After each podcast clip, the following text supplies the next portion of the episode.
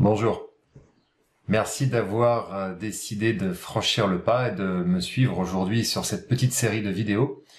Alors, ce que je voudrais vous présenter aujourd'hui très clairement et très simplement, c'est le premier pilier que j'enseigne dans le cadre des ateliers de votre argent à votre service et dans les suivis annuels que je fais avec mes clients. À savoir, ce pilier numéro 1, c'est ce qu'on appellera l'épargne de précaution ou le coussin de sécurité. Cette épargne de précaution, elle peut sembler évidente pour nombre d'entre vous. Moi, de mon côté, euh, c'est un pilier sur lequel je m'appuie avant de considérer quelconque placement ou stratégie, puisque en fait, je n'emmène pas des clients sur une stratégie tant qu'il n'existe pas une réelle épargne de précaution dans leurs finances. Cette épargne, on la calcule ensemble. Je vais vous donner ici les grandes lignes de cette méthode de calcul. À vous de rentrer dans les détails chez vous dans le cadre de cette série de vidéos. C'est ce qu'on met ensemble en place dans le cadre des suivis à l'année où on construit ça ensemble avec mes clients. Aujourd'hui, je voudrais vous parler d'un schéma très simple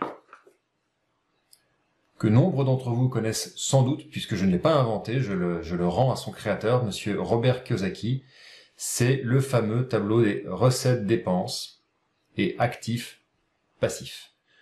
Dans une entreprise, recettes et dépenses, c'est ce qu'on appelle un compte de résultats.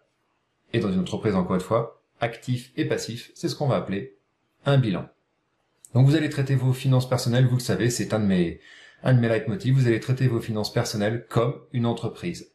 En faisant le point sur vos recettes, salaire, loyer, immobilier, quelconque forme de recettes, et vos dépenses, donc un budget de famille en général que je découpe en quatre axes, la fiscalité, vos impôts sur le revenu, les impôts locaux, les impôts fonciers, le logement, votre maison, euh, le loyer maison ou le crédit maison, l'eau, le gaz, l'électricité et Internet. Tout ce qui va concerner vos déplacements et vos transports, voiture, crédit auto, essence, autoroute, passe Navigo et comme sais-je. Donc ça, ce sont des frais fixes, ces trois premiers-là. Et la quatrième section, c'est plutôt ce qu'on appellera des, des recettes variables, même si c'est des abonnements dedans, mais c'est plus ce qui va concerner votre vie quotidienne. Donc vraiment vos dépenses, mesdames esthéticiennes, coiffure, euh, salle de sport, Netflix, euh, Google Music, voilà, tout ce qui va être plus variable, les sorties, l'alimentation, la famille, les enfants, la crèche. Donc vraiment vie quotidienne. Dépenses.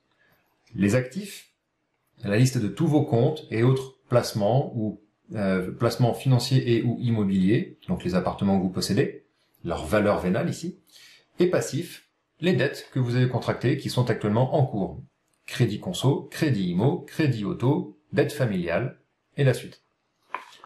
Cette épargne de précaution, elle part de ce simple tableau de calcul que je crois M. Kiyosaki appelle le cash flow, cash flow quadrant, il me semble.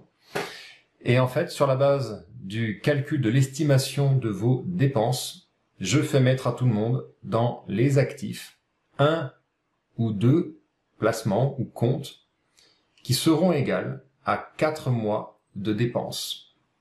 4 mois de dépenses, qu'est-ce que ça représente? Des fois on entend mettez de côté un mois de salaire. Pour moi, ça ne correspond à rien du tout, un mois de salaire. Ça peut correspondre à quelqu'un s'il est cohérent dans ses dépenses, mais quelqu'un qui dépense plus que ce qu'il gagne, ça ne marche pas. 4 mois de dépenses. Avec 4 mois de dépenses, vous avez de quoi passer à travers l'écrasante majorité des catastrophes qui peuvent vous arriver. Perte d'emploi, accident, succession, saisie de vos biens, liquidation de votre entreprise, coronavirus, et, quand, et, que sais-je, quatre mois de dépenses. Quatre mois pour monsieur tout le monde, surtout si vous êtes salarié en CDI, indépendant, artisan, euh, chef d'entreprise, plutôt 6, 8, et certains clients vont même jusqu'à mettre 12 mois de dépenses d'avance devant eux au cas où on ferait une très mauvaise année. Donc, l'épargne de précaution, pilier numéro 1, mettez au chaud 4 mois de vos dépenses avant de considérer de faire fonctionner ce que j'appelle la roue de la fortune, que je vous présenterai plus tard dans le cours. Et mettez cette, fameuse épargne de précaution à la hauteur de votre vrai rythme de vie, à la hauteur de vos vraies dépenses. Voilà, c'était le premier pilier, le point numéro 1 de cette, de cette série courte de vidéos.